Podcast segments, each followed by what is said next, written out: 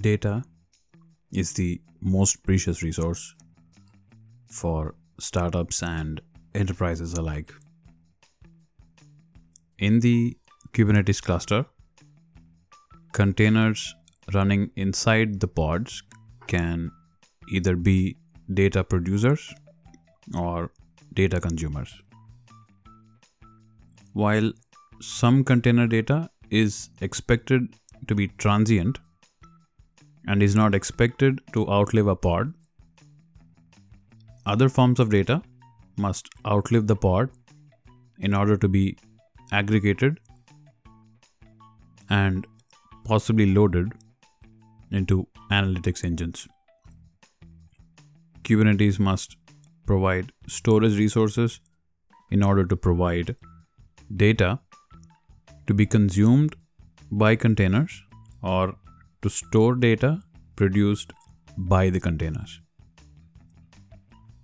Kubernetes uses volumes of several types and a few other forms of storage resources for container data management.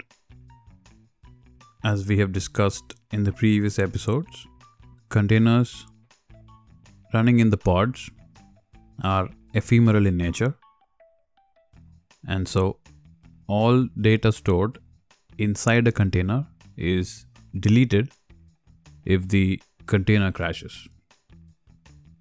However, the kubelet will restart it with a clean slate, which means that it will not have any of the old data.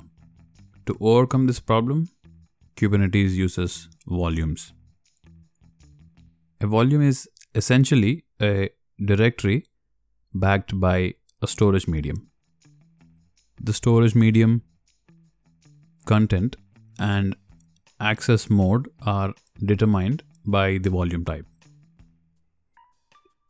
A volume is attached to a pod and can be shared among the containers of that pod.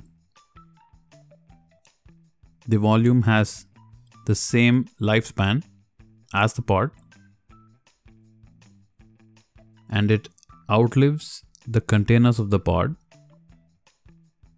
This allows data to be preserved across the container restarts. Now let's uh, discuss the volume types. A directory which is mounted inside a pod is backed by the underlying volume type.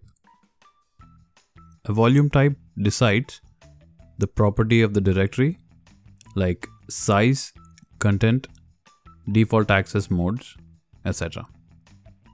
Let's discuss some of these uh, volume types. The first one is emptydir. An empty volume is created for the pod as soon as it's scheduled on the worker node. The volume's life is tightly coupled with the pod. If the pod is terminated, the containers of the emptydir is deleted forever. Next is host path. With this volume type, we can share a directory from the host to the pod. If the pod is terminated, the content of the volume is still available on the host. Then comes uh, secret. With a secret volume type, we can pass sensitive information such as passwords to the pods. Config maps. With config map objects, we can provide configuration data or shell commands and arguments into a pod. The others include persistent volume claim, I S C S I, N F S, C E P H F S, Azure File, Azure Disk, A W S Elastic Block Store, and G C E Persistent Disk. Now, let's talk about persistent volumes. In a typical I T environment, storage is managed by storage or system administrators.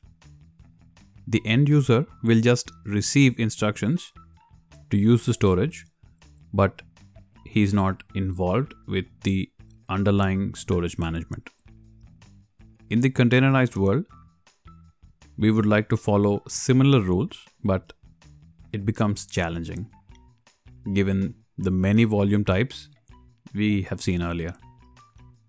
Kubernetes resolves this problem with the persistent volume, which is uh, shortened to P V subsystem, which provides A P Is for users and administrators to manage and consume persistent storage. To manage the volume, persistent volume A P I resource type, and to consume it, we use the persistent volume claim or P V C A P I resource type. A persistent volume is a network attached storage in the cluster, which is provisioned by the administrator. Persistent volumes can be dynamically provisioned based on the storage class resource. A storage class contains predefined provisioners and parameters to create a persistent volume. Using persistent volume claims, a user sends the request for dynamic P V creation, which gets wired to the storage class resource. Now let's discuss a bit more about the persistent volume claims. A P V C is a request for storage by a user. Users request for persistent volume resources based on type, access mode, and size.